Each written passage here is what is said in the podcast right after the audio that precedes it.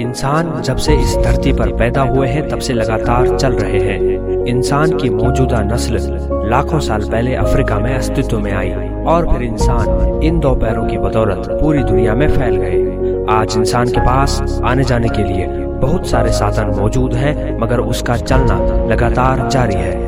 और मज़े की बात यह है कि सिर्फ़ इंसान ही नहीं, बल्कि धरती पर और भी जीव ऐसे हैं जो लंबी लंबी यात्राएँ करते हैं। वैज्ञानिकों का अनुमान है कि दुनिया में हर साल करोड़ों जानवर एक जगह से दूसरी जगह पर जाते हैं। जब मध्य भारत में सर्दी हो जाती है और खाना नहीं मिलता तो ये सारस और चील दक्षिण में गर्म इलाकों की तरफ़ निकल जाते हैं। इस सफ़र में खतरे भी होते हैं और इसके लिए शरीर में काफ़ी ऊर्जा भी चाहिए होती है।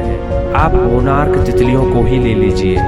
उनके पैर अद्भुत होते हैं। उनमें से कुछ तो 3600 किलोमीटर तक सफ़र करती है। सूर्य की स्थिति और पृथ्वी के चुंबकीय क्षेत्र से दिशा लेती है। लेकिन आर्टिक टैन और चील का तो कोई मुकाबला ही नहीं है। ये परिंदा एक साल में अस्सी हज़ार किलोमीटर तक की दूरी अपने पंखों से नापता है। भारी भरकम हाथी पूरी दुनिया में जाने जाते हैं। साइंस नेचर पत्रिका में छपी एक रिसर्च कहती है कि एशियाई हाथी 25 किलोमीटर प्रति घंटे की रफ्तार से तो अफ्रीकी हाथी 40 किलोमीटर प्रति घंटे की रफ्तार से दौड़ सकते हैं। लेकिन हाथियों को ज़्यादा दूर तक या फिर ज़्यादा देर तक दौड़ना पसंद नहीं है। इसीलिए एक दिन में वो आमतौर पर 25 किलोमीटर की दूरी ही तय करते हैं। ये परिंदे और पक्षी अगर एक जगह से दूसरी जगह ना जाएँ तो पूरा इकोसिस्टम ध्वस्त हो सकता है। समुद्र में अंडे देने के बाद सालमन मछली का शरीर विघटित होने लगता है, जो पेड़ों और पौधों के लिए नाइट्रोजन खाद का स्रोत बनता है। सालमन मछली के बिना अलास्का के जंगल नहीं बचते। लेकिन जलवायु परिवर्तन जीवों पर असर डाल रहा है। कुछ को इसका फ़ायदा हो रहा है तो कुछ को नुकसान। चूँकि महासागर गर्म हो रहा है तो अटलांटिक कॉर्ड मछली उत्तर में जाने को मजबूर है। वही माकेरेल मछली को ज़्यादा गर्म पानी पसंद है।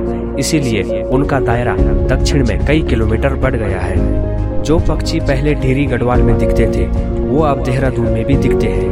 वहीं कुछ जीव नई जगहों पर परेशानी भी बन रहे हैं। देहरादून के मच्छर डेंगू बुखार को टिहरी गढ़वाल में लाए हैं। ये बीमारी इतनी खतरनाक है कि जानलेवा भी हो सकती है। कई प्रजातियाँ गायब हो रही है। घटती जैव विविधता का असर साफ़ दिख रहा है।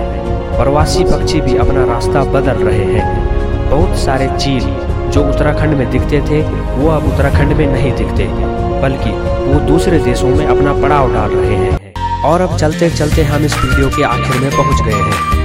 लेकिन आज हम शामिल करना चाहेंगे आप लोगों के कुछ कमेंट जो आपने पिछली वीडियो और फेसबुक में किए एस नोटियाल सीरीज़ पेज पे। राजेश नोटियाल लिखते हैं कि देहरादून के शहरों में घर के आगे पेड़ लगाने पर पानी और बिजली के बिल में कुछ रुपए की छूट मिलनी चाहिए ताकि सभी लोग पेड़ लगाएँ और पर्यावरण प्रदूषण कम हो सके। वाकई राजेश नोटियाल जी, आपके विचार हमें बहुत अच्छे लगे।